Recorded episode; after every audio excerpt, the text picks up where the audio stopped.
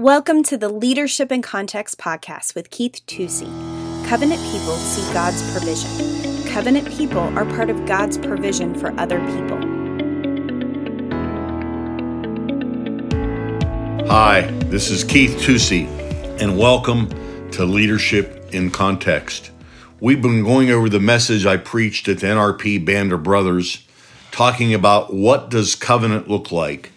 And under the last point I made there, certainly not the last piece of information having to do with covenant, but it actually amazed me how this message has resounded with people. So I'd encourage you to go back and listen to the several podcasts I did on it, or go to our webpage and you can listen to the full message there. Actually, uh, the last point I'm going to make here in my message, I didn't spend a lot of time on it. So I'm going to be able to take a few more minutes with you today and uh, spend a little bit of time on this very last point that I want to make, and I believe that it's uh, you know very very critical that we understand this. Uh, what a blessing it is to be in covenant with people, and what does covenant look like uh, in our own lives. So in 2 Samuel 17 and verse 27, now this is where David is on the run, and uh, you know they are out to get him. They are seeking his life. He had been a successful king, but now his son has risen up against him, and it's a ugly, ugly situation. Uh, this is certainly the depths of betrayal. So, for any of us or any of you that have experienced betrayal, uh, we can see this is not something new it comes along in our lifetime, and there's a way to rebound from it, and it's by staying in covenant with the people that haven't betrayed you. It does amaze me that even the depth of hurt people experience that they're able to write off the people that haven't hurt them. And one of the best ways to keep going is to look around at the people that haven't betrayed you. There's got to be somebody, right? There's got to be a somebody out there that hasn't betrayed you. If not, you're certainly running with the wrong crowd. You're in the wrong tribe, and it's time to get connected to good people. But I want to go back and focus in uh, 2 Samuel, the 17th chapter, where we again see that, you know, David is on the run. And uh, of course, you know, they've had to leave in a hurry. Uh, things are not going so well. And then something really cool happens. Something I would say supernatural happens, and he sees God's provision in a great way. So let me read to you from 2 Samuel 17, starting in verse 27. Now, when David had come to Mahanaim, Shabai, the son of Nahash of Rabbah, the son of Ammon, Makar, the son of Ammiel from Lo Debar. So he's from Lo Debar, so we know it's the same Makar who previously rescued Mephibosheth when he was five years old, kept him in his house for about 15 years at great risk of his own personal life. We covered that earlier in the message. But here these guys come, and Barzillai the Gittite from Rogelim, and listen to what they brought. Listen to this list. They brought beds, basins, pottery, wheat, barley, flour, parched grain, beans, lentils, parched seeds, honey, curds, sheep, and cheese of the herd for David and for all the people who were with him to eat. For they said, The people are hungry and weary and thirsty in the wilderness. Here's the point I want to make today. One of the marks one of the pictures, one of the demonstrations, one of the manifestations of people that are walking in covenant is that there is a supernatural provision, I believe, that is extended to them. You know, we know that provision is the result of vision. I believe that with my heart. I've seen it in my own life. I see it in scripture. I see it in history. Absolutely. So we see that and we understand it. When you're in covenant, there are people that God raises up because they're connected to you. Or God raises you up because you have resources and you're connected to someone. You know, one of the marks of a person in covenant is the reason they see the blessing is they look at their life and they don't see their life as their own. They don't look at their car, their house, their money as theirs. They look at it as belonging to God and they are the stewards of that. And I think that's a great, great place to be. But at the, in verse 29, it says, The people are hungry and weary and thirsty in the wilderness. It, it doesn't even appear that David sent a messenger. Maybe he did, maybe he didn't, but there's no record of that. But they said these are our guys, and again they're out in the wilderness. They're on. They look like they're on the losing side, like their team is going to lose, but we're still going to come to their aid. That's the very thing Makar did with Mephibosheth when Jonathan and Saul and the other two brothers were killed. He took him in, the heir apparent, you know, risk his life, risk everything to take care of him, because meeting that covenantal need was the right thing to do. That's what covenant people do. That's what covenant looks like when we are in the midst of that.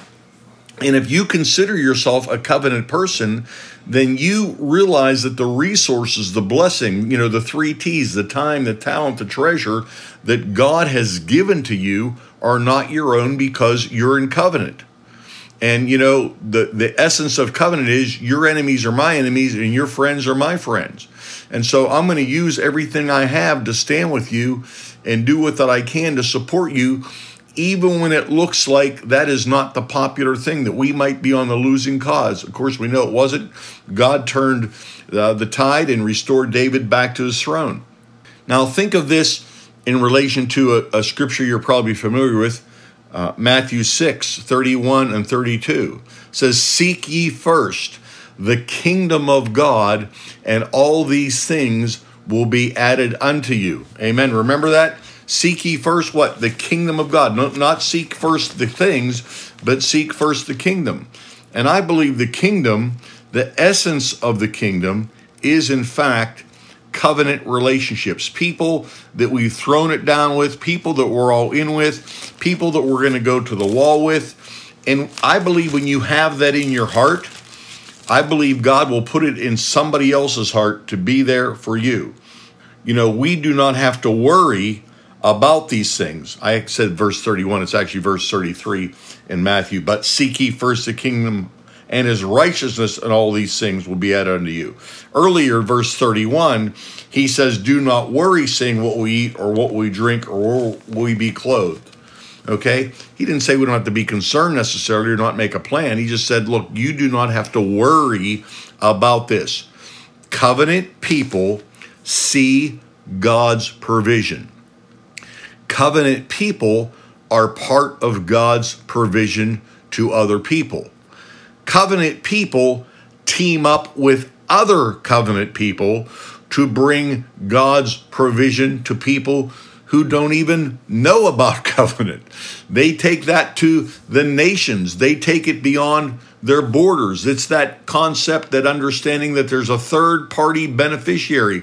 I'm a covenant guy, you're a covenant guy. We're going to team up, we're going to do something, and we're going to bless somebody. We're going to bring somebody else into the covenant reality.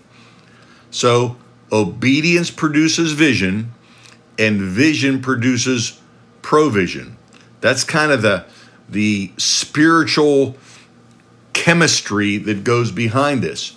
But over and over again, you know, we see Abraham, the father of our covenants, to always walking in God's divine provision. I believe that's something that's out there for us.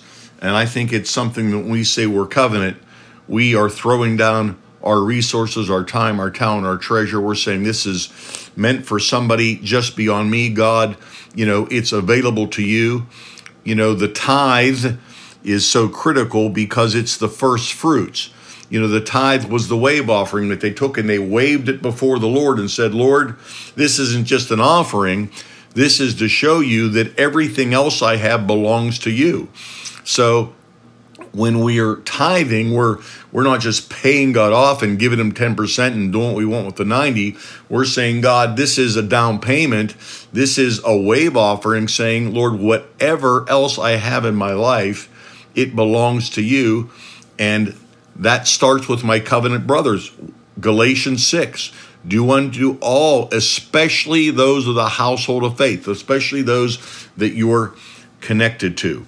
Covenant people see God's provision And covenant people see themselves as part of the conduit of bringing God's provision. Just like we see with Makar. He did it with Mephibosheth because he was covenant. He did it with David because he was covenant. David received it because he was covenant. He was in a place to perceive because when David got on the throne, remember what he did? Is there anybody in the house of Saul that I can bless? Never forget that. The first thing he did was, What can I do to bless God? The second question he asked, Is there anybody in the house of Saul? Remember the house of Saul, the guy who totally broke covenant with him? I'm going to still bless his house. Man, that's covenant thinking. This is Keith Tusey. I've enjoyed sharing these thoughts with you. Look forward to being with you again next week. Please share this podcast with somebody else and bless them in Jesus' name. Today, Keith continued his discussion on what covenant looks like. Covenant people go beyond. Covenant people sense an obligation to the third party. Covenant people are concerned about justice and righteousness. Covenant people understand honor even when they have been hurt. Covenant people seek people out. Covenant people see themselves as ambassadors of God. Covenant people carry others as a privilege and covenant people see God's provision. Thanks for listening this week to another episode of Leadership in Context with Keith Tusey. Join us next week as Keith continues to put leadership truths in the context of the local church.